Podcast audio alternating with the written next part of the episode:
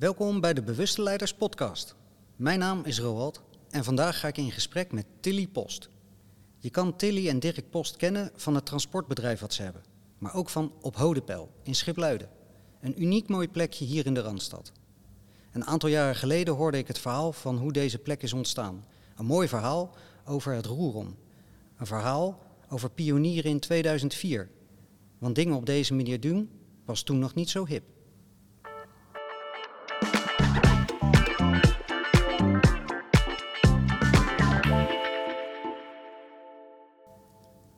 Vind je dit een leuk gesprek? Help dan het bereik te vergroten en deel de link met vrienden en bekenden via social of app. Welkom, Tilly. Dank je. Ja. Leuk dat je in de Bewuste Leiders podcast wilde komen. ja. We zijn vandaag met de podcastcamper hier naartoe gereden, maar we zitten binnen. Binnen in de kerk, jullie eigen kerk. Een mooi en bijzonder plekje. En nu is de rode draad in deze podcastserie dat mensen dingen bewust anders zijn gaan doen. Nou, hoe is dat zo gekomen? Ehm, nou, ik zal het kort vertellen. Eh, mijn man en ik hebben een transportbedrijf. Dat zijn we samen begonnen. Dat groeide en dat groeide maar. Steeds meer vrachtwagens, steeds drukker. Ik, deed, eh, ik zat op kantoor. En toen dacht ik, er is meer tussen hemel en aarde als alleen maar vrachtwagens. mijn man wilde steeds bedrijven overnemen. Ik denk, dat is niet eh, de bedoeling van ons leven. maar wat dan wel? Toen ben ik uh, de zaak uitgegaan. En toen ben ik mijn eigen passie gaan zoeken. Want het transport was eigenlijk Dirkse passie. Die komt uit de transportwereld.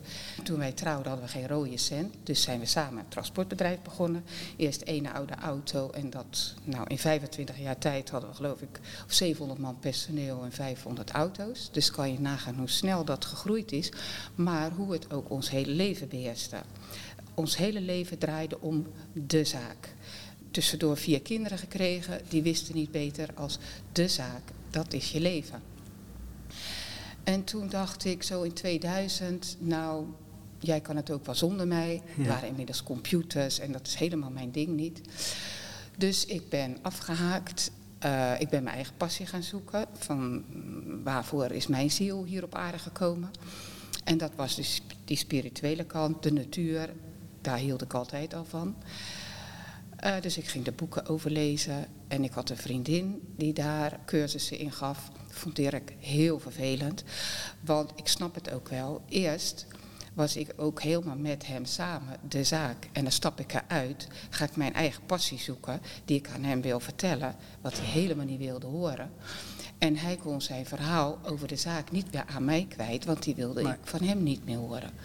Dus wij raakten eigenlijk geestelijk qua gesprekken uit elkaar. Verwijderd. Ja. Verwijderden we, ja. Dus we hielden wel van elkaar, we hadden ook een prima leven. Maar ergens miste ik iets op geestelijk niveau met elkaar. Ja. Toen dacht ik, oké, hoe kan ik dat nu uh, weer uh, verbeteren? En veel stellen om ons heen, die gingen scheiden. Maar ik had even gevisualiseerd wat dat zou betekenen voor ons. Nou, vier kinderen, een groot bedrijf, in gemeenschap van goederen getrouwd. Dat wordt een heel gedoe. En ik hield nog steeds van hem. Alleen wilde ik dat hij meer mijn kant op kwam. Maar een ja. man, sowieso kan je niemand, niemand veranderen. En een man ook zeker niet. Zeker mijn man niet. maar die vriendin die zei... Als jij in liefde jouw ding doet... dan hangt dat om je heen. En dan gaat er echt wel wat gebeuren. Nou, dat heb ik dus ook gedaan. En toen zei ze, want ik zeg, weet je nog een uh, paar goede boeken om te lezen? Want ik had nu ook tijd om te lezen. Shirley MacLaine, dat is een actrice, die is inmiddels geloof 80, dus de jeugd zal haar niet meer kennen. Maar zij heeft hele uh, bekende films gemaakt. Zij had uh, affaires met ministers. En zij trad regelmatig uit haar lichaam, dus zij kwam in de onstoffelijke wereld. Dus die drie totaal verschillende werelden schreef zij autobiografieboeken over. Okay. Dat vond ik helemaal geweldig. En ook één boek dat ze naar Santiago ging lopen. Inmiddels geloof ik 30 jaar geleden. En toen dacht ik, dat wil ik. Ik wil naar Santiago gaan lopen.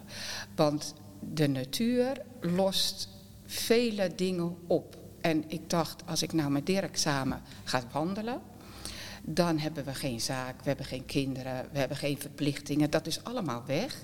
Wij zijn alleen met elkaar en dan komen we elkaar op, op hartsniveau zeg Precies. maar weer tegen. Ja. Nou, dat wilde die natuurlijk niet, want dat is voor geitenwolle sokken. Toen ben ik vijf jaar bezig geweest om het pad te creëren dat hij uiteindelijk wel meeging. Dus ik gaf hem een rugtas met zijn verjaardag. We gingen de vierdaagse lopen, wilde die allemaal niet. Maar er ging een groep vanuit de zaak de vierdaagse oefenen. Dus ik zei, oh, daar ga ik ook mee. Nou, alles wat ik doe wil hij bij zijn. Ja. Want hij was nogal, dat is ook, ja, dat moet ik straks vertellen, nogal ehm jaloers, zal ik maar zeggen. Dus hij ging ook mee oefenen voor de Vierdaagse met die groep eh, mannen van de zaak. Oké, twee jaar de Vierdaagse gelopen, dus dat wandelen zat al een beetje in zijn benen. En toen waren we bij vrienden in een kasteel in Frankrijk. En daar liep de route achter, hè, die Santiago-route, Ja, ja. de tekens. Eh, ik zei, nou, dit is nou wat ik graag wil. En daar uit de bibliotheek bij die vrienden had ik een boekje gehaald. eh, waar ik nou eigenlijk mee bezig was. Want dat vroeg hij steeds. Waar ben je nou allemaal mee bezig? Maar nu is spiritualiteit een normaal woord en kan je het overal lezen. Maar twintig jaar geleden Nee. Kon je daar niet zo duidelijke woorden voor vinden. Zeker niet naar iemand die daar helemaal niks mee had en eigenlijk tegen was. Oké, dus ik las dat boekje voor. Dat bleek achteraf van Rudolf Steiner te zijn. En die lag heel duidelijk uit dat we uit lichaam, ziel en geest bestaan. Oké, nou, dat, dat begon dan. Dat was de eerste stap eigenlijk, dat hij sowieso luisterde. Eh, maar toen moest ik er nog een intent zien te krijgen, want ik wilde met een tent. Want dan ben je pas echt in de natuur. Daar heb ik ook wat op gevonden. Uiteindelijk, 2004, ik moet het niet te lang vertellen namelijk, eh, zijn we gaan lopen.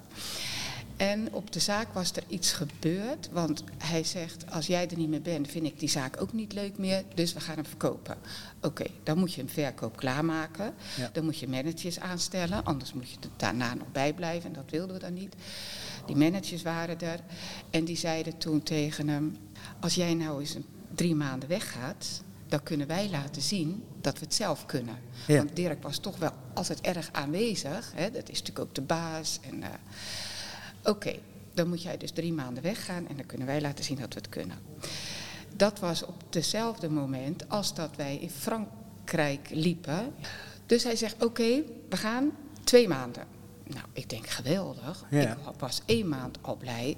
Want je moet je voorstellen dat wij nog nooit langer dan één week weg geweest waren. Want dat kon niet vanwege, Vanwege de zaak. de zaak. Ja. Herkenbaar. Ja, dus eh, even kort gezegd, 2004 zijn we twee maanden gaan lopen. Met de rugtas, met het teentje erin. Mooiste tijd van mijn leven geweest, Hm. echt waar. Want daar heb ik Dirk veel meer als mens leren kennen. Ontmoeten. Ja. Ja, want wij zijn natuurlijk, toen we trouwden, gelijk, ik had gelijk een kind. Ja. Gelijk eh, een zaak en nou ja. Dus dat was heel, eh, heel mooi. En op die reis, dan ga ik nu een linkje leggen waarom ik dan een kerk wilde. Zeker in Zuid-Frankrijk kwam je kleine kerkjes tegen die niet echt meer gebruikt werden. Die lagen vaak wat afgelegen, er stond de deur open. En ieder kerkje waar ik binnenkwam, kreeg ik zoiets van, yes, dit is wat ik wil. Weet je, dan kreeg je gelijk het lijntje met boven. Mhm. Eh, want dat is dus, daar ga ik straks ook op inhaken, het onstoffelijke, dus het boven, wat eigenlijk overal is. Ik, ik noem het nu boven, maar het is natuurlijk overal. Ja. Dat is zo belangrijk dat we dat nu weer gaan ervaren en gebruiken. Maar, eh, dus we liepen daar, ik zeg, ik wil een kerk. Deze kerk was al 40 jaar een opslaglood en wij wisten dat die te koop kwam. Oké. En omdat wij de zaak zouden gaan verkopen, moesten wij ons geld eruit halen. Wij hebben altijd zeven dagen in de week gewerkt, al het geld in de zaak gelaten. Dus er zat een heel groot eigen vermogen in. En wil je hem verkopen, moet je dat eruit halen. Dus wij hadden geld. En we wilden een kerk. Nou, bot gedaan, be- gebeld daar zo in Frankrijk. Bot gedaan, Dat was op reis. dat was op reis, ja, want dan ben je namelijk helemaal één met alles. Hè? Ja. Als hij thuis komt, dan zijn er weer allerhande problemen, gedoe. Maar als je in de natuur bent, helemaal los van alles, dan krijg je dat lijntje met boven. Ja. En dan hoor je wat je ziel eigenlijk wil. Nou, mijn ziel wi- wilde blijkbaar dit. En ik ook. Eh, dat was prettig. Dus wij dat gekocht. Drie jaar lang gerestaureerd. En ik wilde vooral een kerk zonder godsdienst. Ik geloof wel in God, Ja. maar niet in het instituut kerk. Nee. Misschien heeft het ooit zijn tijd, eh, is het ooit nodig geweest, maar de mensen zijn nu zo geëvalueerd dat je het instituut niet meer nodig hebt. Wel God, of hoe je het boven natuurlijk ook wil noemen, maar niet meer dat daar een laag van dominees en priesters tussen zit die vertellen hoe wij moeten denken en leven. Dat stadium Het hebben we- opleggende. dat Ja. opleggende, dat Ja. dogma.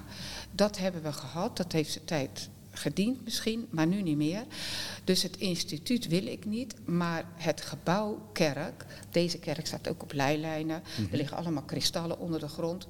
Dus als je in een kerk binnenkomt, niet in allemaal, maar de echte, ervaar je wel iets. Nou, en dat Ja, wilde ik ander heel energieveld. ja, Ja. ja. en, en stilte. En hier zijn natuurlijk geen prikkels, want hier eh, hoef je niks. Je hoeft geen boodschappen te doen, je hebt geen kinderen, je hebt geen werk. Je hoeft hier eigenlijk helemaal niks, alleen maar stilte. En dan word je aangesloten eerder op het onstoffelijke, zeg maar, hè, waar het uiteindelijk om draait in de wereld. Ja. Oké, dus dat gekocht. Toen heb ik wel gezegd, we gaan voortaan ieder jaar de maand april lopen. Elke agenda, kruis erin, april Ja. gaan we weg. Blanco. En elk jaar wilde die niet, Nee. want allemaal druktes en op de zaak druk. En dat was ook zo. Maar ik zeg, nou, ik ga wel. En dan gaat hij met me mee. En dan ervaar ik zo ben ik hem eigenlijk omgekregen Ja. naar, want dat is, gaat ook over dat leiderschap. Eerst ben je leider in een zaak en, en dan is het mooi als je je concurrent kan uitschakelen, als je kan groeien, als je omzet genereert. Hè, dat is leiderschap, dan doe je het goed. Precies. Maar ik had al lang gezien dat dat niet het echte leiderschap meer is, zoals de Nee. kerk klaar is, is dat leiderschap ook ouderwets. Je moet goed zijn voor je mensen, dat was ook altijd mijn aandeel in de zaak. Ik heb bijvoorbeeld Feng Shui, Feng Shui, dat is de chi die door je bedrijf gaat, heb ik eh, verbeterd. Mhm. Met planten, nou ja, met allerlei spirituele dingen. Werd mij natuurlijk ook zeer belachelijk eh, aangepraat. Maar ik denk, nou, ik ga het gewoon doen. Want ik vind belangrijk dat de mensen die bij me werken goed in hun vel zitten, goede plek hebben, biologische producten in de kantine, elkaar ontmoeten op allerlei gebied. Dan zitten ze goed in hun vel, doen ze hun werk goed en dan genereren ze winst. Ja. En niet van bovenaf de zaak bovenin. Hè, de directeur zegt, we Nee. moeten winst maken. Ik heb het altijd van onderaf bekeken, want dan is het een natuurlijk proces. Dus ook meer het ecologische systeem in plaats van het top-down systeem. ja, meer van beneden Ja. uit. Ja. En dat heeft altijd heel goed gewerkt. We, hebben- echt een heel goed bedrijf. Heel sociaal en heel, heel prima. Nu is er wat veranderd, maar dat ga ik het nu even niet over hebben. Want we zijn gefuseerd, dus het is nu heel anders. Krijg je andere energieën van Ja, ja, ja. samensmeltingen. Eigenlijk waarom ik uit de zaak ging, is dat eh Dirk er nog een bedrijf bij kocht, terwijl we al groot waren. En wij hadden net een nieuw pand neergezet, dus een kantoor met loodsen, en, eh, heel groot, voor ons doen. Want we kwamen uit, een, ik deed de administratie nog bij mij thuis. Maar als we dat hebben staan, dan hebben we voorlopig rust. Dat is het idee altijd, hè? Dat zei Dirk. Maar dat was niet zo. Want we waren nog geen half jaar verhuisd naar dat prachtige grote pand, helemaal goed. Kocht, wilde hij er een hele grote zaak bij kopen. In een heel eind hier vandaan. Hele andere cultuur van mensen. Helemaal niet verkeerd, maar anders. Wij zijn Westlanders, Ja. heel direct. En die cultuur helemaal niet.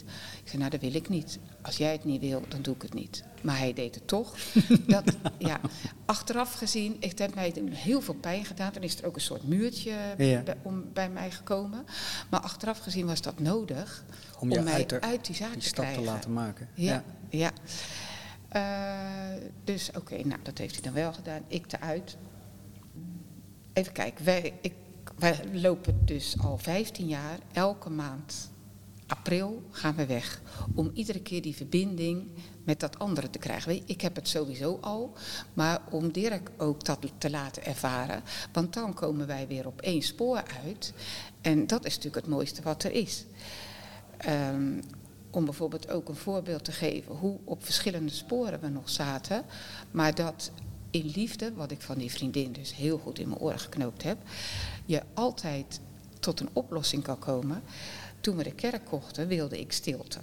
Ja. Ik wilde een kerk waar het stil is. Niks. Stilte. Ja. Ja, zei Dirk, maar dat levert niks op. Dat is zo. Hij zei, ik wil een theater. Dus theater. Mhm. Eh, er moesten hier tribunes in komen. En, en, eh, nou, alles moest theater worden.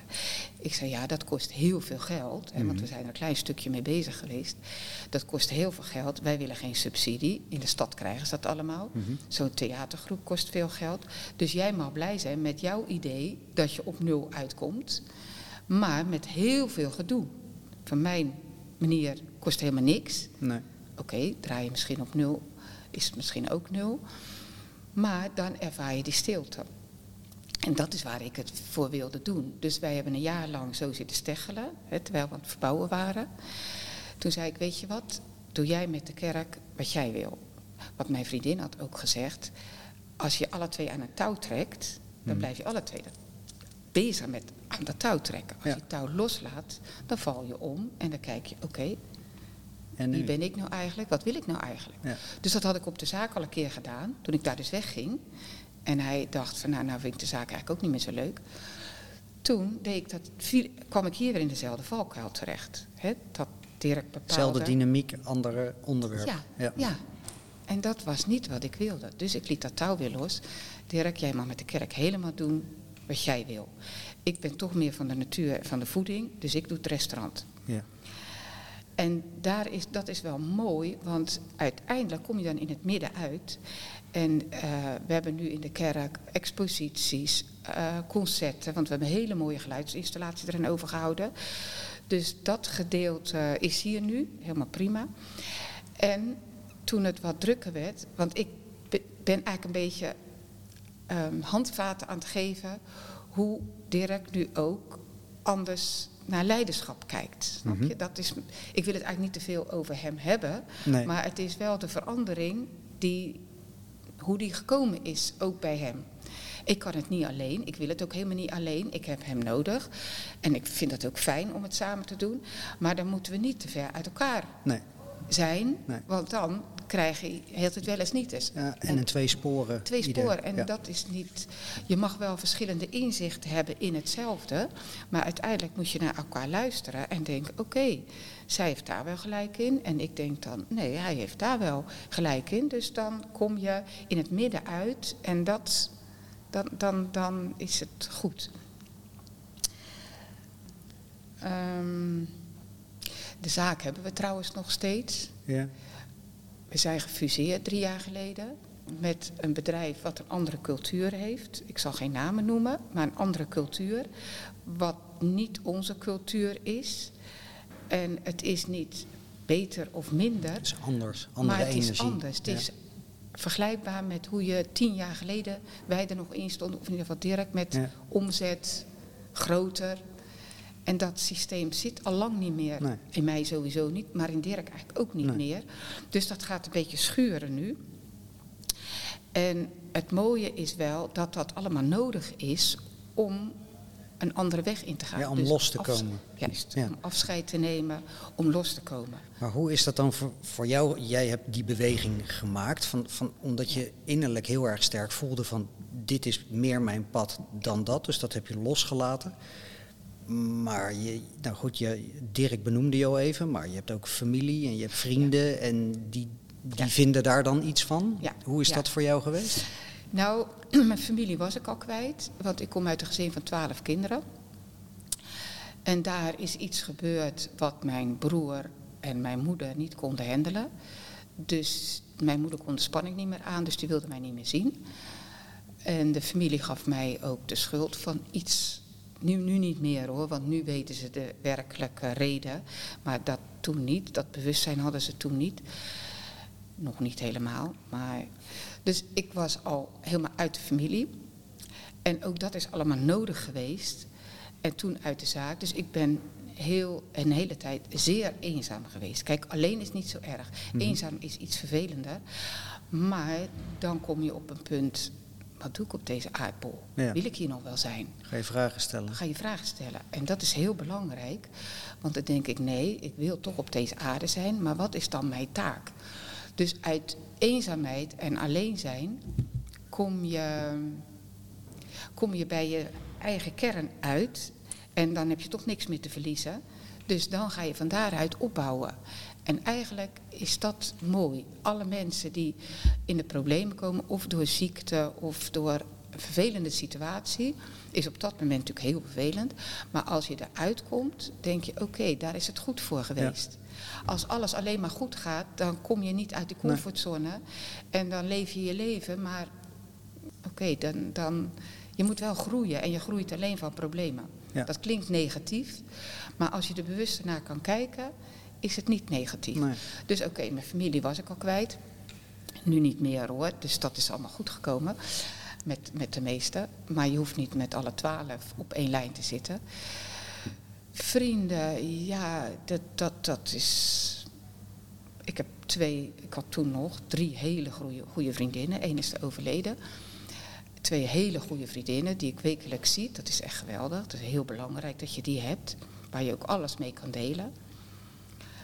Dus ja, ik heb me er wel doorheen geslagen. Maar ik heb natuurlijk de natuur. Kijk, de natuur. En ik heb natuurlijk de onstoffelijke wereld. Daar ben ik de hele tijd mee bezig. Daar lees ik boeken over.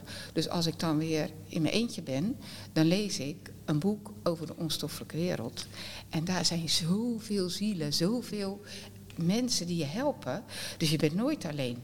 Je bent in je lichaam misschien alleen, maar je ziel is nooit alleen. Want dat, is, dat vind ik ook fijn als ik daar wat over kan vertellen. Dat heeft misschien niet echt met leiderschap te maken.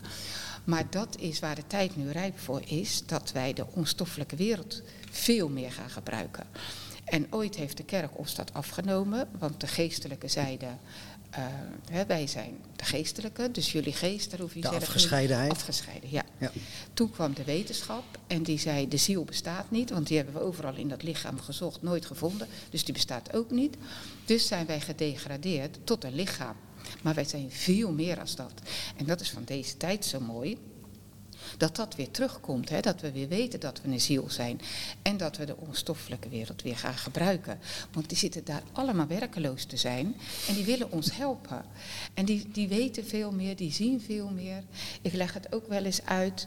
Je hebt een uh, kerktoren. En als je beneden staat, dan zie je het eerste straatje. Ga je boven in de toren, dan zie je de hele stad. een heel ander perspectief. Dan een heel, ja. Nou, die engelen, ik neem, noem het altijd engelen, maar je kan het allerlei benamingen geven. Die zitten boven in die toren en die kunnen jou wijzen waar jij heen moet. Als wij weer beneden staan en als alleen maar ons lichaam gebruiken, is het veel moeilijker. Dan verdwaal je, weet ik het allemaal. Dus gebruik de onstoffelijke wereld. Precies. Dan moet je wel eerst helder hebben wat je wil dat is natuurlijk ook een heel traject. Wat wil ik? Wie ben ik? Wat Wie wil ben ik? Wat wil ik? Oké, als je daar achter bent, en daar heb ik dan in ieder geval de natuur voor nodig. Dus ik loop hier altijd in de polder als ik weer even een vraag heb. En, dan, en zeker met al die routes die wij gelopen hebben in Frankrijk en Spanje, dan loop je de hele dag in de natuur. Dan ben je sowieso aangesloten op, op de onzichtbare wereld, want er is verder niks. Ja, de, de natuur, maar dat is eigenlijk ook de onzichtbare wereld. En als je die dan gebruikt, ik vraag dan altijd, oké, geef me inzichten welke kant ik op moet. En stuur dan mensen op mijn pad die me helpen. Want je kan natuurlijk nooit alleen. Je hebt andere mensen nodig. En dat is ook mooi, want door andere mensen uh, krijg je verbindingen en we, uh, zie je wie je bent. Want als je je bijvoorbeeld irriteert aan een ander, is die ander dat helemaal niet. Dat ben je zelf. En dan weet je, oké, dan kan ik daar weer even iets aan doen. Totdat je je uiteindelijk aan niemand meer irriteert. Iedereen is prima zoals die is. En dat is dus je echte vrijheid. En dat is die liefde. Ja. Uiteindelijk draait alles alleen maar om liefde voor jezelf. En als je van jezelf houdt, dan hou je eigenlijk van iedereen van alles en, iedereen. alle situaties prima.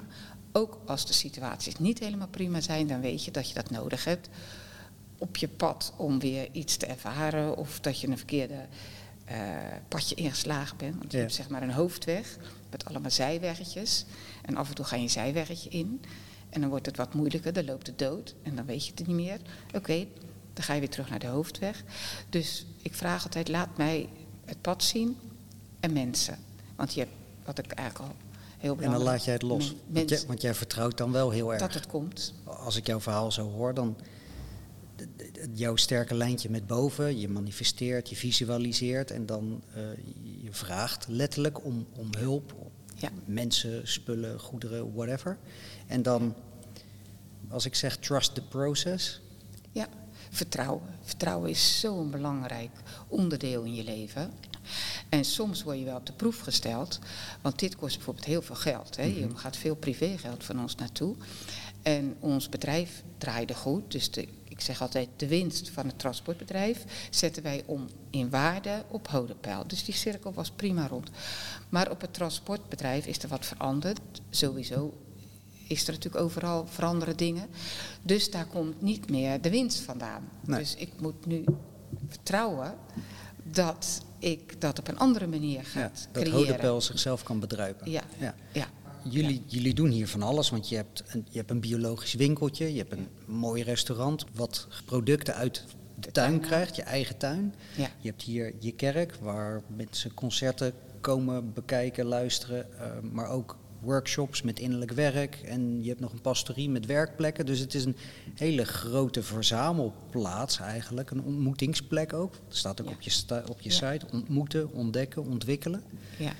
Dus mooi. En Dat komt hier allemaal eigenlijk bij, Bij elkaar. elkaar. En dat is wel uniek voor wat het is. Ja, ja, eigenlijk is dit natuurlijk normaal. Zo is, zou de wereld moeten zijn. Dat je met elkaar een mooie plek creëert. Dat is ook toen ik dus ook in de natuur liep. Toen dacht ik, oké, als ik nu opnieuw geboren gaat worden, hè, ik Mhm. eh, kies opnieuw. Dat had namelijk ook iemand tegen mij gezegd toen ik helemaal niet goed in mijn vel zat. Als je nou met niks en niemand wat te maken hebt en je hebt geld genoeg, wat Mhm. wil je dan? Oké, dan wilde ik de wereld rond gaan reizen. Nou, dat kon op dat moment niet, maar daar heb ik stappen in genomen om het wel te creëren, zover het kon. Eh, maar toen ik dus op een van die wandeltochten in de natuur liep, toen dacht ik, oké, als ik nu opnieuw een plek mag kiezen op aarde om geboren te worden, wat wil ik dan? Mhm. Nederland. Want Nederland is een heel vrij land. Hè, hier kan je alles zeggen, denken. Het is een van de vrij, vrijste landen op aarde. Oké, Nederland. Eh, wil ik in een stad, een dorp of een hutje op de hei? Nee, een dorp. Een middelgroot dorp. Dat lijkt me perfect. Daar woon ik dus al. Ja. Oké, dus dan ga ik dat middelgrote dorp alleen verbeteren. Want er was geen horeca, geen winkeltjes, er wordt niks voor de jeugd gedaan. Dan ga ik dat creëren. Dus dan hoef ik niet op vakantie om naar een plek te gaan die ik mooi vind. Ik ga gewoon mijn eigen paradijs creëren. Hè, zover Mooi. dat kan. Ja. Dus nou ja, dat wilde ik al. Een kerk zonder godsdienst. Ik wilde een restaurant wat biologisch lokaal is. Vooral lokaal. Ik ben heel erg voor lokaal. Ehm, nou, in het dorp zelf heb ik dan ook, hebben we ook een kerk gekocht eh, tien jaar geleden en daar een restaurant in gemaakt, omdat daar niks was. En ik vind dat ieder dorp eigenlijk de plicht heeft om een café-restaurant te hebben, Mhm. waar de dorpelingen bij elkaar komen. Dat heb je in Spanje en Frankrijk natuurlijk ook allemaal. Ontmoetingsplekken. Ja, alleen helaas lopen die ook leeg. Want de jeugd gaat weg, het laatste cafeetje gaat dicht. Het winkeltje is al opgeslokt door die achterlijke grote supermarkten. Tweede huizen, dichte luiken, zieloze dorpen. Ik denk, ik wil niet dat dat hier ook gebeurt. Dus ga ik de dingen creëren waarvan ik denk dat een dorp op een natuurlijke manier kan blijven bestaan. Nou goed, we zijn er een café-restaurant begonnen. Ik was er een winkeltje begonnen met bi- biologische lokale producten. Onze dochter was er een winkel begonnen met biologische kleding. Eh, we gaan een hof bouwen, daar zijn we nou geloof ik al zeven jaar mee bezig, voor de jeugd, zodat de jeugd daar kan blijven. Dus zo creëer je dan de dingen om je eigen, wat jij zelf denkt, want Ja. ik, ik heb de waarheid niet in pacht, maar ik denk dan... Wat dat jou lijkt- ingegeven wat- wordt. Ja, dat ga ik dan creëren. is niet de makkelijkste weg. Nee, het is helemaal niet, niet, niet makkelijk. Nee, dat is wel zo. Ja. Mijn vriendinnen zeggen ook altijd: Ik word zo moe alleen al om jouw verhaal te horen. En dan moet jij het ook nog eens doen. ja, dat, dat is ook. Als een ander het zou doen, wat ik doe, Ja. dan zou ik hetzelfde hebben hoor. Ja. Maar omdat het je pad is en je creëren fijn vindt en altijd overal mogelijkheden inziet, dan, dan gaat het een soort vanzelf. Ja, vanzelf. Ja, dan, is het, dan is het ook geen werken. Want dan is het... Ik moet alleen wel erbij zeggen, doordat nu die geldstroom eh, gestagneerd is, moet ik wel heel erg mijn vertrouwen aanspreken en Mhm. de engelen aanspreken om te vertrouwen dat het ergens toch goed komt. Want we hebben natuurlijk een heel gebeuren neergezet. Ja. Maar je bent er wel verantwoordelijk voor dat het blijft bestaan. We hebben inmiddels, denk ik, 30 mensen aan het werk.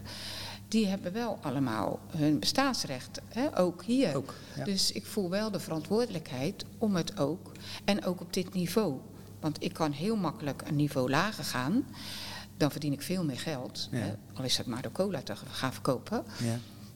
Maar dat wil ik niet. Ik heb een bepaald ni- niveau. Ik wil niet zeggen dat het goed is. Maar biologisch, lokaal, precies. eigen producten. Eh, ik heb alleen maar appel- en perensap eh, uit de buurt. Dat is veel duurder qua inkoop als een 2 liter eh, bij de groothandel. Ja. En veel lastiger, want je zit met je flessen en halen en brengen. En het is veel meer gedoe, daar hebben veel meer mensen voor nodig. Maar daar kies ik bewust voor. Dus af en toe zet ik wel op een rijtje wat levert geld op en wat kost geld. En de- deze kerk bijvoorbeeld, die kost natuurlijk veel meer als die oplevert. Ja. Maar dit, dit zullen wij kosten wat kost toch blijven handhaven. Ja. Dus dan vertrouw ik erop dat er wel iets gaat gebeuren waardoor we het wel kunnen blijven realiseren. Ja. ja, ik vind dit zo'n mooi, bijzonder plekje, omdat de energie, er zit zoveel liefde en passie zit erin. En, en zelfs als ik jou de, de honingpotjes zie, zie bijvullen in, in het winkeltje, dan, dan, dan gaat dat gewoon met liefde. En dat, is, dat, dat is voelbaar. Ja. En, nou ja, daarom denk ik ook dat, tenminste, als ik hier, eh, ik kom hier graag, dus als ik hier kom, dan het terras zit vol en er is aanloop in het restaurant en Ja. er, de, alle ruimtes zijn in gebruik. Dus de mensen weten jullie ook wel te vinden. te vinden, dus dat is fijn. Ja. En ik snap ook dat corona daar een hele lastige periode in is geweest. Als je niet kan en mag doen wat je, Ja. wat je wil doen. Als je gesloten moet zijn waar je juist wil verbinden. Ja. En je wordt ontkoppeld. Ja, maar wat daar weer, want ieder nadeel heeft een voordeel. Wat daar weer gebeurd is. Ik had, de winkel was open en liet ik de mensen door de kerk naar de winkel gaan. Want er waren heel veel mensen die kwamen nooit in de kerk, alleen in de winkel. Ja. Kwamen nu in de kerk. Ah, ja. Oh, wat mooi. Nou, weet je wel. Dus een stukje bewustzijn heb ik wel altijd door kunnen blijven voeren. En wat er gebeurt is dat er zijn diverse groepen, Keuzevrij bij mij, eh, vrij, Hart voor Vrijheid, Nieuw Westland. Dat zijn allemaal groeperingen die de nieuwe wereld gaan creëren. Die komen hier massaal nu. Ja. Dus wat ze bereikt hebben, is dat degenen die tegen het systeem zijn, zich gevonden hebben Verenigd hebben. verenigd hebben. En er komt natuurlijk weer een zootje ellende aan, maar ik ga nooit meer dicht. Al staat de hele ME hier, ik ga niet meer dicht. En dat komt ook, kijk, de vorige keer stond ik in mijn eentje. Ja. En ook het personeel was bang. En, ja, maar, ja. de- de- en in je eentje red je het natuurlijk niet. Maar nu heb ik zo'n grote groep om me heen verzameld, die ook allemaal het licht gezien hebben, letterlijk Ja. of figuurlijk. Ja. Dus ik zeg tegen ze, oké, maar dan moeten jullie wel allemaal blijven komen. Hè. Je hoeft voor mij heus niks te nuttigen als je het niet wil. Maar blijf allemaal komen, bewegen hier. Dan kunnen ze je niet tegenhouden. En dat is ook de bedoeling. Want het onlicht, het, het donker, het onlicht... heeft geen gevoel en geen empathie. Dus je kan het ze ook helemaal niet kwalijk nemen dat ze zo doen. Nee. Maar wij hebben het licht, wij hebben de liefde, dus dat moeten we verspreiden. En dan, het gaat nog wel een paar jaar duren hoor, dus we moeten echt wel sterk zijn om dit vol te houden. Dan verdwijnt het onlicht en dan heeft het licht gewonnen. En dan is iedereen gewoon, kan iedereen zichzelf zijn. Want het mooiste is als je jezelf kan zijn. Want iedereen is gewoon een goed mens. Ook criminelen. Ook eh, mensen die verkeerde dingen doen. In hun hart zijn ze goede mensen. Ze zijn alleen hebben in diverse levens verkeerde ervaringen gehad. En het is dan ook aan ons om in liefde te bejegenen. Ja, echte criminelen moet je echt wel opsluiten. Want het moet ook niet te zwart-wit grens. tegenover Ja. elkaar zijn. Ja. Dat gaat natuurlijk ook niet. Maar de, de, er gaat een hele mooie tijd aanbreken als wij overeind blijven. En ik geef wel vaak het voorbeeld ook van de kerk. Hè, onze moeders, eh, als die uit de kerk stapten, en onze oma's, dan waren ze eenlingen. Konden Ja. ze niet sociaal overleven. Nu kan dat gelukkig wel, maar hun zijn daar wel aan begonnen. Daarom kunnen wij nu vrij zijn in, in godsdienstdenken.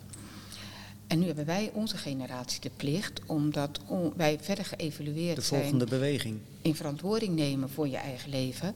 Dus nu zijn wij verplicht om de overheid niet meer serieus te nemen. Wij moeten in liefde ongehoorzaam zijn.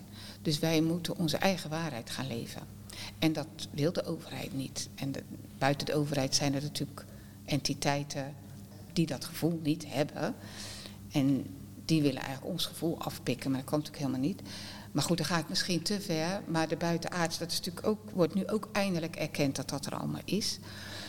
Maar ik wil het de hele tijd maar houden op licht en liefde. Ja. En als dat in bedrijven, want daar kom ik op leiderschap uit, dat is misschien wel leuk, beter, want daar gaat jouw podcast over. Als bedrijven ook meer in liefde gaan denken en niet in concurrenten, maar in collega's, niet in grote worden, maar in niet kwantiteit, maar kwaliteit. En dat zei ik tegen mijn man ook altijd. We moeten niet groter worden, we moeten kwaliteit creëren in je bedrijf. En dat is eigenlijk het lijntje van boven naar beneden. Mhm. En kwantiteit is horizontaal. Kwaliteit is verticaal. Dan Is- verbind je de ja, aarde met het precies. universum. Is, is dat dan ook direct bewust leiderschap voor jou? Dat Ja, je da- da- ja. daar... En ik merk dat meer mensen, eh, leiders die ook grote bedrijven hebben en veel geld hebben, dat die eh, nadat ze de zoveelste Rolls Royce hebben en de derde vrouw en ook niet echt gelukkig zijn. Ja, maar we, en dan vertel ik, ja, maar echt gelukkig word je natuurlijk als je helemaal jezelf kan zijn. En als je geld hebt, zou je land moeten kopen. Ja, maar eh, wat levert dat op? Ik zei nou helemaal niks. Nee. Maar eh, je hoeft het niet te beveiligen, ze kunnen het niet van je stelen, het is waardevast. En als eh, wij het bewerken voor jou, dan komen de wormen in de aarde en dan komen de vogels en die zingen voor je. Ja. En dat, dat is wat je, wat je echte vrijheid is. Vrijheid is niet geld. Geld creëert een gouden kooi. En kan, Geld is een, een middel, een energie om iets op te zetten, te gebruiken, maar het vergaren van meer geld dat is kan niet- dat het is doel heel zijn. ouderwets. Ja, het is leeg. En gelukkig beginnen nu ook steeds meer eh, mannen, ja vrouwen denk ik ook wel, maar in ieder geval steeds meer mensen met heel veel geld te zien. Mensen in onze kennissenkring, Ja. Die wij nu tegenkomen de laatste paar jaar, die heel veel geld hebben. En dan vertellen wij dit verhaal. En een paar jaar geleden vonden ze ons natuurlijk erg vreemd. En je gaat toch geen, eh, we hebben geloof ik inmiddels 10 miljoen uitgegeven aan dit allemaal. Waarom koop je geen boot? Waarom ga je niet naar de Bahama's? Waarom ga je er niet van genieten? Ja, maar dit is voor ons genieten, want dit is ons leven. Ja. Natuurlijk is het niet altijd Dat is je makkelijk. bijdrage van binnenuit. Ja, ja. En dan horen ze ons verhaal en voor lieverlee blijven ze komen Ja. en beginnen ze ons verhaal interessant te vinden. Dus hun gaan ook, hun bewustzijn groeit. En als dat soort, als die mensen hun kapitaal, ze hoeven niet alles te doen, maar een stukje ook gaan bijdragen aan hun eigen wereld verbeteren, dan worden ze daar gelukkig van. En dat, dat zijn dus grote leiders, want die hebben grote bedrijven. Maar die gaan nu anders denken. En daar word ik ook heel blij Ik van. zie het aan je. Ja, daar word ik echt heel blij van. Voor hun, voor de aarde en voor de mens. Om dat licht ook op een ander niveau te verspreiden. Weet je, niet alleen onder de mensen die het eigenlijk al weten. Maar juist op die niveaus waar dat nog helemaal niet gebruikelijk is. Nee. En we zijn op de een of andere manier in dat circuit terechtgekomen. En ehm, eerst dacht ik, jee, het is niet te geloven dat ze zoveel geld aan zoiets onzinnigs uitgeven. Maar ik ben toch blij dat ik in die wereld terechtgekomen ben. Om daar gewoon heel neutraal, als ze het vragen, ik vertel het alleen als ze het vragen, eh, mijn verhaal te vertellen. Ja. Zo komt het op allerlei niveaus, komt dat licht naar binnen. En dan Ja, en zo inspireer je ook weer andere mensen. Ja. Of, of je denkt van, oh, zo kan het ook. Of wat is mijn toegevoegde waarde? Ja. Dat mensen na gaan denken. Ik, ik stel die vraag mezelf ook wel eens af. Oké, wat, wat draag ik nou bij? En Ja. hoe, hoe kan ik nou van dienst zijn tot? Dus ook niet alleen maar nemen, maar ook iets teruggeven. Ja, ja, ja, mooi. En doordat jij podcasten opneemt, want dit deed ik in het begin nooit. Ja, Nee. eh, toen we net open waren, heb ik wel eens een interview gegeven om überhaupt te vertellen dat hoogtepijl bestaat. Toen heb ik het heel lang niet gewild. Maar nu merk ik wel dat de tijd rijp is, omdat de mensen, een hele grote groep mensen er nu ook ontvankelijk voor zijn om mijn verhaal toch te vertellen. Ja, En daar heb ik ben jij dus een bijdrage bij. Want als jij er niet was, kon ik mijn verhaal niet Nee, vertellen. precies. Dus Dus zo spreidt ook dat weer uit. hè? zo verbinden we elkaar en brengen we het verhaal weer naar andere mensen. Ja. Kijk, ik vind het een mooi verhaal. Vooral omdat eh, ik kom zelf ook uit een middenstandsgezin. De zaak was heilig bij ons. Oh, en de hele transitie naar eh, een geldverdienmodel. Kijk, aan geld verdienen is niks, Niks mis. mis mee, en dat nee. is hier ook niet. Nee. Er moet betaald worden voor de lunch. Want de mensen die hier rondlopen, die hebben ook een huis, een kind, een hypotheek. Ja, En willen ook graag op vakantie. ja. Dus dat is gewoon het middel wat we gebruiken om door te geven. En daar is niks mis mee. Alleen de manier waarop en met welke intentie, ja. daar merk je nu echt een, ja, verschuiving. Ehm, niet alleen hier, maar op, op veel meer plekken. Waardoor mensen in plaats van ja, de, de aarde, de resources uit de aarde te trekken, alleen maar te, te nemen, dat ze ook denken van oké, maar waar is dan de balans tussen het geven en nemen? En dat is hier op een, jij zei net lokaal, dus als ik zeg globa- globalistisch, dan, dan is dat niet jouw ding, denk ik. Nou, je moet, globaal denk, je moet eerst globaal denken om lokaal te gaan leven. Als je niet globaal kan denken, wordt lokaal heel beperkt. Maar als je globaal kan denken, dus als je weet wat we inderdaad met de aarde, de aarde als wereldbol aan het doen zijn, en de wereld, dus de mensheid, daarop bezig is, Ja. dan kan je vanuit je eigen bewustzijn lokaal gaan leven. Maar als je dat niet weet, dan is lokaal beperkt. Maar lokaal is helemaal niet beperkt. Snap je dus? Nou ja, lokaal is in die zin zijn de beperkt dat bepaalde groenten, aardbeien of op bepaalde momenten van het jaar niet beschikbaar zijn. Maar wij zijn zo gewend dat het vanuit Afrika of eh, Ja. eh, Zuid-Amerika allemaal onze kant opkomen. Dat er zijn het hele jaar door bananen en mandarijnen. Ja. En als je dan eh, je er bewust van wordt dat dat een beetje onzinnig is en dat, de, dat dus het milieuprobleem veroorzaakt en de files en de stress, dat komt allemaal door het transport. Oh, dat is ook wel leuk. Ik heb altijd columns geschreven in ons bedrijfsblad Ja. over dit soort dingen. Maar ik werd regelmatig gecensureerd, want dan zei ik bijvoorbeeld, hè, we moeten lokaal, eh, veel meer lokaal doen. Ja. Ja, zeiden de, de chauffeurs dan, maar dan hebben wij geen werk meer. Nee. Ik zeg nee, als, de 10, als je 10% lokaal gaat leven, dan gaat de 10% van het verkeer van de weg af en dan kunnen wij rijden. Want nu staan we de hele tijd in de file en dat betaalt niemand. En de vrouwen van de chauffeurs, die lazen mijn kolom altijd, want die waren toch wat meer daarmee bezig. En de chauffeurs zelf natuurlijk niet. Nou, niet, natuurlijk niet, maar snap je, die zitten op een andere golflengte. Eh, en toen heb ik ook nog het leven van de kip beschreven. En toen hadden we na- namelijk net een hele grote kippenklant binnengehaald. Kip uit Brazilië. En toen ging ik vertellen hoe die kip leefde, hoe die getransporteerd werd naar Italië, ontdooid, weer bevroren.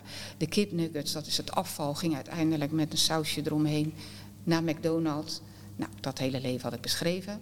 En toen ben ik vonden ze mijn verhalen toch te heftig. Dat kon ik toch niet helemaal aan. Maar een tijd geleden moest ik er een uit, al die eh, krantjes hebben we nog. Moest ik daar iets uithalen. Toen heb ik, 30 heb ik er geschreven, allemaal weer gelezen. 15 jaar geleden was dat. Ze zijn nu eigenlijk nog veel actueler als toen. Dat is ook wel eens mijn handicap. Dat ik te veel voor de troepen uitloop. Ja. Dat is helemaal niet handig, want dan heb je geen verbinding. Want als ik te ver, als ik het te veel over de onstoffelijke wereld heb, die voor mij heel logisch niet is. meenemen? Nee, dat, nee. Dus je, ik, heb, ik doe regelmatig stapjes terug Ja. Om eh, verbinding te houden Ja. met personeel, met, de, met iedereen. Maar volgens mij ben jij wel een ziener.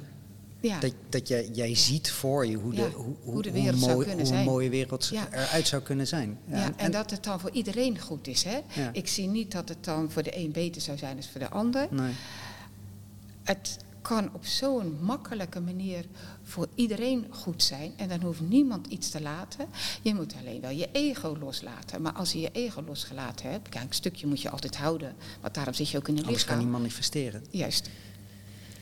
Maar als je dat een stuk los kan laten, dan wordt het echt voor iedereen beter. En waarom hebben sommige mensen een ego? Uit onzekerheid. Alle vervelende dingen gebeuren uit onzekerheid. En dat gebeurt omdat ze zichzelf niet kennen. En zichzelf niet accepteren, omdat ze of verkeerd opgevoed zijn of in een land geboren zijn, zoals nu nog de islam met die hele strenge toestanden. Regels. Die vrouwen kunnen nooit zichzelf zijn. En die mannen ook niet. Het is voor alle twee heel triest eigenlijk. Ja. Maar goed, die moeten dat hele traject nog door. Een paar honderd jaar geleden was die precies hetzelfde. Alleen wij zijn dat traject doorgegaan. Wij zijn nu allemaal gelijkwaardig. En daarom is Nederland zo'n fi- fijn land. Ja. Hier kan je zijn wie je bent. Ja, ondanks alle onrust en toestanden die er nu aan de, aan de hand zijn. Ja, maar die zijn allemaal nodig Om die Al beweging te maken. om een beweging te maken. Want als het goed gaat met je, gebeurt er niks. Er moet chaos zijn, er moet gedoe zijn. En heel- met die pandemie vond ik het ook zo mooi. Je moest ineens een mening vormen. Je was voor of je was tegen. Mhm. Maar je moest in ieder geval Ja. De nadenken. polariteit. Iets, ja. Ja. En dat is... Dat heeft ook dualisme veroorzaakt. Niet helemaal handig. Maar uiteindelijk moest je wel een mening vormen. En eh, al die families, je was voor of tegen. Maar het heeft wel iets losgemaakt. Ja. En dat is goed. Maar dat is dus het, het voor of het tegen, het links of het rechts, het goed of het fout. En als we dat nou loslaten, dan opent er zich een veld van zoveel mogelijkheden waarin we elkaar kunnen ontmoeten. Juist. Want als ik jou vraag naar, en daar mag je eh, van maken wat je wil, eh, neem, neem de vrijheid om die te beantwoorden. Hoe ziet, jou, hoe ziet de nieuwe tijd er voor jou dan uit? lokaal. Dat, dat we meer teruggaan naar niet wat wil ik, maar wat is er om je heen. En daar doe je het mee. En dat is niet alleen met producten, het is ook met mensen. Eh, ja, eigenlijk met alles. Mhm. En als je het anders wil, dan ga je naar een andere plek in plaats van het naar je toe te halen. Ja, of je gaat je eigen plek zo maken Ja, dat je je prettig in voelt. ja. Dat zijn ook die drie werkwoorden ontmoeten, ontdekken, ontwikkelen. Dat jij ze net noemde. Ontmoeten staat voor je ontmoet elkaar. Daar staat het restaurant voor, dat, de Herreshof. Dat, die naam heb ik niet zomaar gekozen. Maar het restaurant staat voor ontmoeten. Ga je met elkaar in gesprek. Wie ben jij? Eh. Ontdekken staat voor de kerk. Want als je hier stil zit te zijn, dan ontdek je van... Wie ben ik nou eigenlijk? Wat doe ik Ja. op deze aardbol? Als ik hier in de kist lig, eh, heb ik dan wel gedaan wat ik wilde? Oké, dan ontdek je dus wie je bent en wat je wil. Daar kan je soms een heel leven over doen. En als je dat ontdekt hebt, dan moet je lef ontwikkelen om het ook te gaan doen. Want de hele goede gemeente om je heen zal zeggen: geen geld, geen vergunning, wie zit erop te wachten?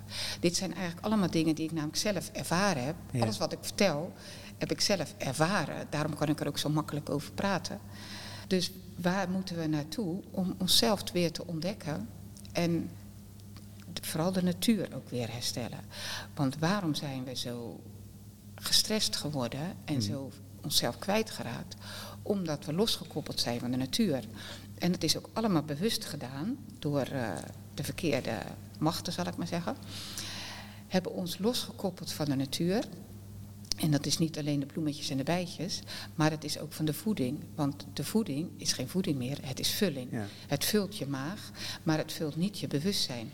Dus je blijft wel heus wel leven, maar je creëert niks. En voeding, met, met echte vo- voedingswaarde erin, hè, dus de wortels moeten dan in de aarde gestaan hebben. En het eh, kopje van de plant moet in het universum gestaan hebben. Dat plantje, als je dat eet, daar zit energie in, daar zit voeding in, daar zit bewustzijn in. En als je dat eet, dan groeit jouw bewustzijn. Ja. Heb je ook veel minder van nodig. Heb je veel minder nodig. Het is Ja. veel directer. Heel die industrie, want de industrialisatie eh, heeft ons daarvan afgetrokken. Dat is ook wel logisch, want na de Tweede Wereldoorlog was de armoede, er was honger. Dus logisch dat dat in een, in een eh, stroomversnelling gekomen is, de industrialisatie. Maar dat is te ver doorgegaan. Dat is ook veel te patriarchaal gebleven, dus te mannelijk gebleven. En dan bedoel ik niet zozeer de man, want Nee. de man en de vrouw bestaat niet. We zijn allemaal mannelijk en vrouwelijk.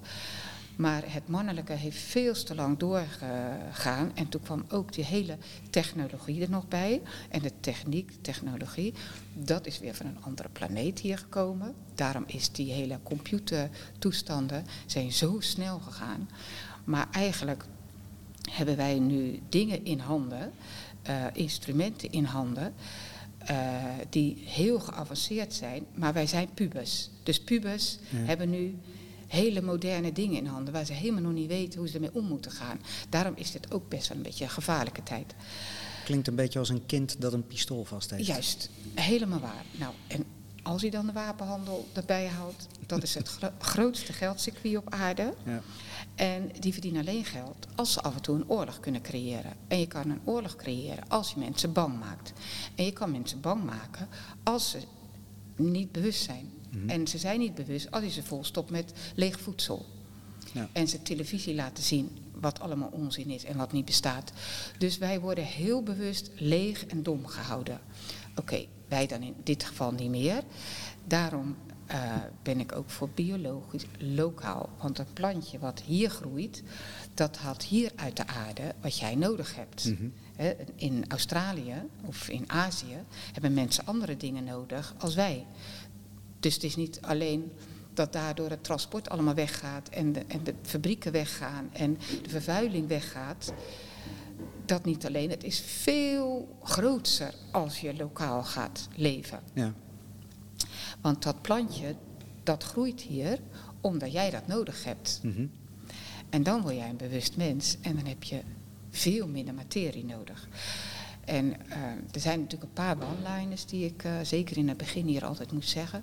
Biologisch, biologisch is duur. Ja, inderdaad, biologisch is duur.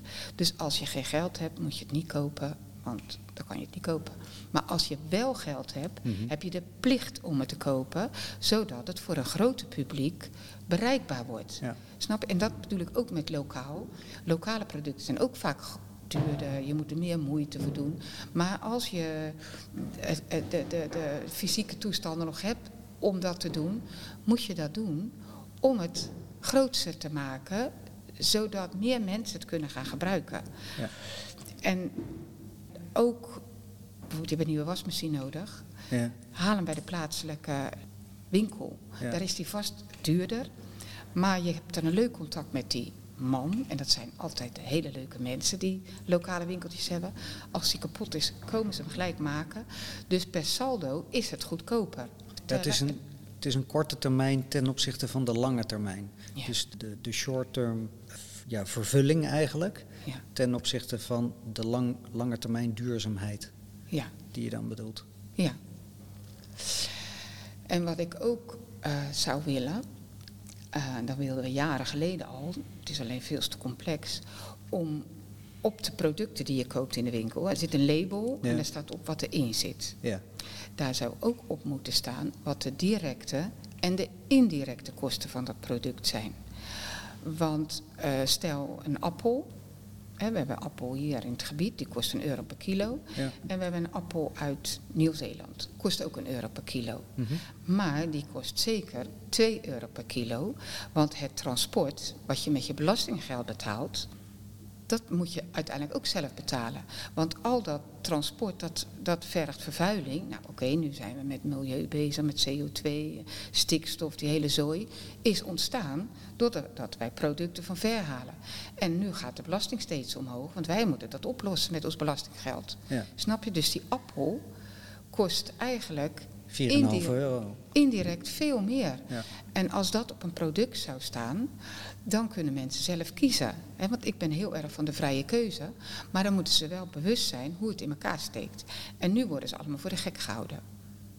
Dat zou ook al zo'n stap in de goede richting zijn. Weet je, eigenlijk komt het iedere keer neer, en dat is ook de rode draad van Hodepeil, mensen bewust maken. Omdat ik dat zelf ervaren heb, hoe fijn dat is. Ja. En dan zeggen mensen ook wel eens, nu niet meer hoor, maar helemaal in het begin. Ja, je hebt makkelijk praten, je hebt geld zat. Ik zeg, oké, nu wel, dat is niet altijd zo geweest. En toen ik dit nog niet had, wilde ik in een hospice gaan werken. Want een hospice, dat is ook tussen leven en dood. En Ja. dood bestaat helemaal niet, je verliest alleen je lichaam. Maar dan is je geest en je ziel weer vrij om naar een veel mooiere wereld te gaan. Als je een beetje schappelijk geleefd hebt. En dat stadium van die mensen, en waar alle materie weggevallen is, Mhm. dat vind ik zo mooi. Daarom vind ik hier uitvaarten ook het mooiste onderdeel van Hodepeil. Ja. Oké, toen kwam het hele verhaal van eh, wat ik in het begin vertelde, dat wij met ons geld nou uiteindelijk dit zijn gaan doen. Maar als je dus geen geld hebt, kan je ook zoveel mooie dingen doen. Dus het zit niet in geld. Geld kan soms juist blokkeren. Want jullie hebben dit. Maar er zijn ook heel veel andere mensen aangehaakt die het niet hebben, maar wel hun bijdrage Ja, eraan ja, leveren. Dus ja, je hoeft niet iets te bezitten, Nee, eh, het stoffelijke stuk, om, Nee. om er je energie aan te kunnen geven. nou dat is heel mooi dat je dat zegt. Er zijn hier zoveel mensen nu aangehaakt die ook gegroeid zijn, bewust geworden zijn. Die, dus het wordt een heel, een heel stukje nieuwe aarde, zeg maar. Ja, Ja. ja, mooi. Een mooi stukje nieuwe aarde waar de, vooral de, de, de verbinding en de liefde, ehm, die, ehm, die is hier voelbaar. Ja, nou en daar draait het leven om, hè? om dat te ervaren en dat dan uit te gaan dragen, zodat anderen het ook kunnen gaan ervaren. Want pas als we allemaal liefde zijn, kunnen we naar, ja, dan zeggen ze naar, naar, naar de zevende dimensie, maar eigenlijk is die dus ook gewoon op aarde. Die is hier al. Ja. En die met elkaar creëren, ja, dat is, dat is je echte rijkdom. Mooi. Ja, ja. En dat is dan ook, daar heb ik dan misschien een stukje leiderschap in genomen Ja. met mijn man, want ik doe niks zonder mijn man. Eh, en dat is dan denk ik wel naar de zakenwereld, zeker toen wij begonnen. Eh, dat is inmiddels 17 jaar geleden. Toen kwamen hier alleen maar vrouwen, want mannen, dat is allemaal stom. Dus Dirk liep hier rond tussen allemaal 50-plus vrouwen. Nou, dat vond hij natuurlijk helemaal leuk. En die hingen aan zijn lippen, om, eh, want die hadden allemaal een man thuis zitten die dat niet wilde Nee. horen. Zoals ik dat tien jaar daarvoor ook had. Dus die vrouwen die kwamen hier en die hoorden dan Dirk's verhaal, hoe die hiertoe gekomen was. Die vertellen het aan hun man. Die vertellen dan, nou, Dirk Post, dat is toch een zakenman, maar die doet dat dus ook. Dus zo gek is het niet. Snap je? Dus hij heeft ook een hele grote bijdrage geleverd aan het zakenleven spiritueel. Dat dat ook normaal is. Ja. Ja. Want, want jij en Dirk hebben hier een, een, een sterke visie en filosofie over wat je wil hebben, wat je wil creëren, wat je wil uitdragen, wat je Ja. wil aanbieden, welke waarden je wil geven. ja. Want hoe doe je dat dan met leiderschap, met jullie team? Hoe verhoudt zich dat? Nou, dat is wel eens lastig. Nu niet meer, maar in het begin wel. Omdat ik heel erg voor mijn ding staat. En dan werd ik natuurlijk eigenwijs genoemd. En dat ben ik ook. En dat heb ik heel lang als negatief ervaren. Eh, vroeger dan ook in de Mhm. familie. Maar nu niet meer. Want je hebt een eigen wijsheid nodig om te creëren wat er nog niet is. Weet je, dan moet je heel erg bij jezelf blijven. En je niet af laten dwalen door allemaal mensen om je heen die zeggen, ja maar dat werkt niet. Er komen hier geen mensen, want ze willen cola. Ik zeg, maar ik niet, want, en ik ben geen gewone horeca. Nee. En dan kreeg ik personeel en die kwamen uit de horeca en die zijn heel gedienstig. Hè? De klant is koning. Ja. Zeg, de klant is helemaal geen koning. Wij bepalen wat wij hier aan te bieden hebben en daar komen ze dan op af. En zo niet, ook goede vrienden, gaan ze ergens anders heen. Maar dit is wat ik wil, dit is wie ik ben en dit is wat ik wil creëren. Ja, en dat heb je in de wereld gezet. En dat, ja, en daar ben ik heel erg standvastig in gebleven. Ik heb ene keer een bruiloft, heb ik, eh, ben ik afgeweken. Dat was een spirituele bruiloft. Nou, ik heb er een week pijn in mijn buik van gehad. Ben ik afgeweken omdat, nou ja, er werd zo op me ingepraat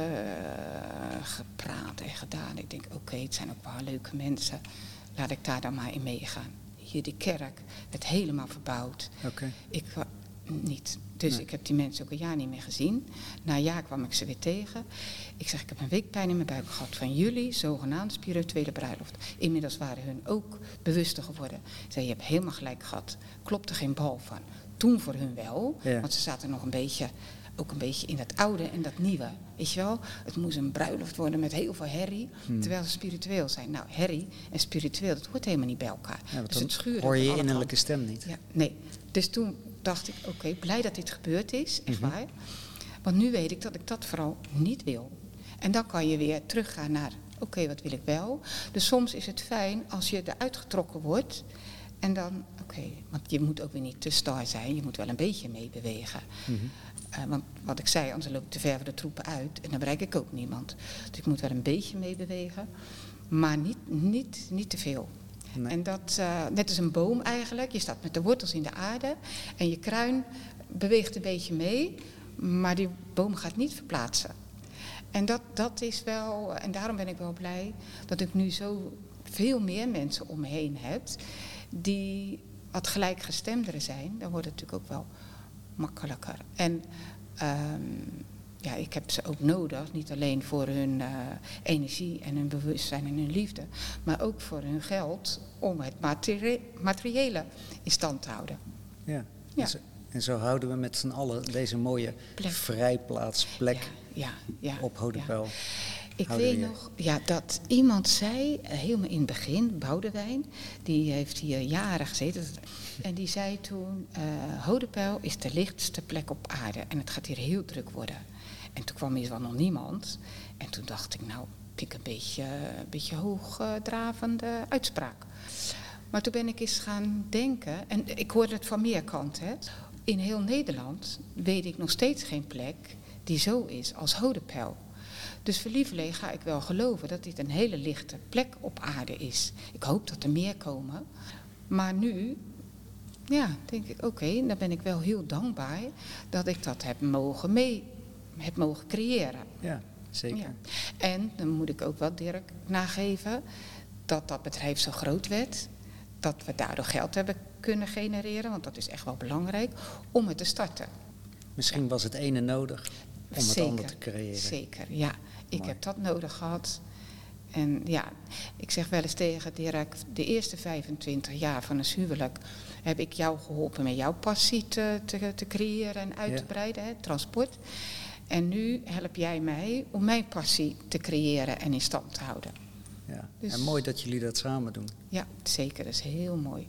Want er komen wel eens mensen en die zeggen, ja, ik wil ook zoiets beginnen in, eh, weet ik het, ergens in het land. Ja. Ik zei, nou mooi, want er moeten meer van dit soort plekken komen. Dat is heel goed. Maar doe het altijd met z'n tweeën. In je eentje kan je het niet. Je moet het met z'n tweeën doen. En liefst iemand die een totaal ander inzicht hebt, zeker in het begin, als jij. Want dan krijg je twee verschillende inzichten. En eh, dat is nodig om, je, om het goed te laten aarden. Dus je moet het nooit alleen doen. En je moet het ook niet met te veel doen. Met twee, dan kan je wel handelen. Tenminste, ja, dat is ook weer natuurlijk mijn eigen ervaring. ja. Maar ik denk wel dat dat, dat nodig Voor hier is. werkte het in ieder geval Voor uitstekend. hier werkte het. Een goed ja. team. Ja. En ook, het is natuurlijk fijn om het met je man te doen. En zo was het met de zaak ook. Dag en nacht hebben wij het erover. Zelfs in bed hebben we het over. Toen nog de debiteurbestanden of zo. En ook nu hebben we het weer over hoe moeten we dat met personeel doen. Wij hebben het dus altijd over waar we, wat we aan het creëren zijn. Ja. En dat is natuurlijk ideaal. Want dat kan je bij een wijntje doen, bij de ondergaande zon. Maar ook eh, ja, nou, altijd. Dus Ja. het is niet alleen in een vergadering dat je even met elkaar praat. Het is gewoon. Het is een het constant proces. Ja. En wat ook heel fijn is, dat de kinderen er ook helemaal in meegaan. Dat was in het begin natuurlijk ook niet. Want toen ik dit pad opging, behalve dat Dirk het vreselijk vond, vonden de kinderen het ook vreselijk. Want eerst was ik alleen maar met de zaak bezig. En toen ging ik ineens eh, mijn eigen pad ontdekken. En dat was ook niet wat, zij, eh, wat een moeder normaal deed. Nee. Dus dat vonden ze niet leuk. Maar nu is het wel mooi dat we het, dat we het met elkaar doen. Hè. Evita doet haar ding daar, Deborah doet daar haar ding. Marcus zit nog op de zaak. Eh, Rebecca zit dan iets verder weg, maar is daar ook. Daar lopen de koeien, in. die heeft land gekocht, daar lopen dan de koeien. Dus met elkaar werken ze allemaal mee om, zitten ze op dezelfde In hetzelfde veld, ja. In hetzelfde veld, ja, Ja. dat is mooi. Ja, daar ben ik wel, ook wel heel dankbaar voor dat dat Ja. gebeurd is. Ja, snap ik. Ja. Ja. Nou, mooi. Tilly, Ja, mag ik jou bedanken voor een heel mooi gesprek. graag gedaan. Erg leuk en eh, bijzonder om hier te mogen zijn. Nou, fijn dat jij eh, het verhaal verder verspreidt. Gaan we zeker doen. Is nodig. Dankjewel. Dankjewel, jij ook. Vond je dit een mooi gesprek? Deel het dan en vergeet je niet te abonneren op het Bewuste Leiders podcastkanaal of een van de social media platformen. Dank voor het luisteren en tot de volgende keer.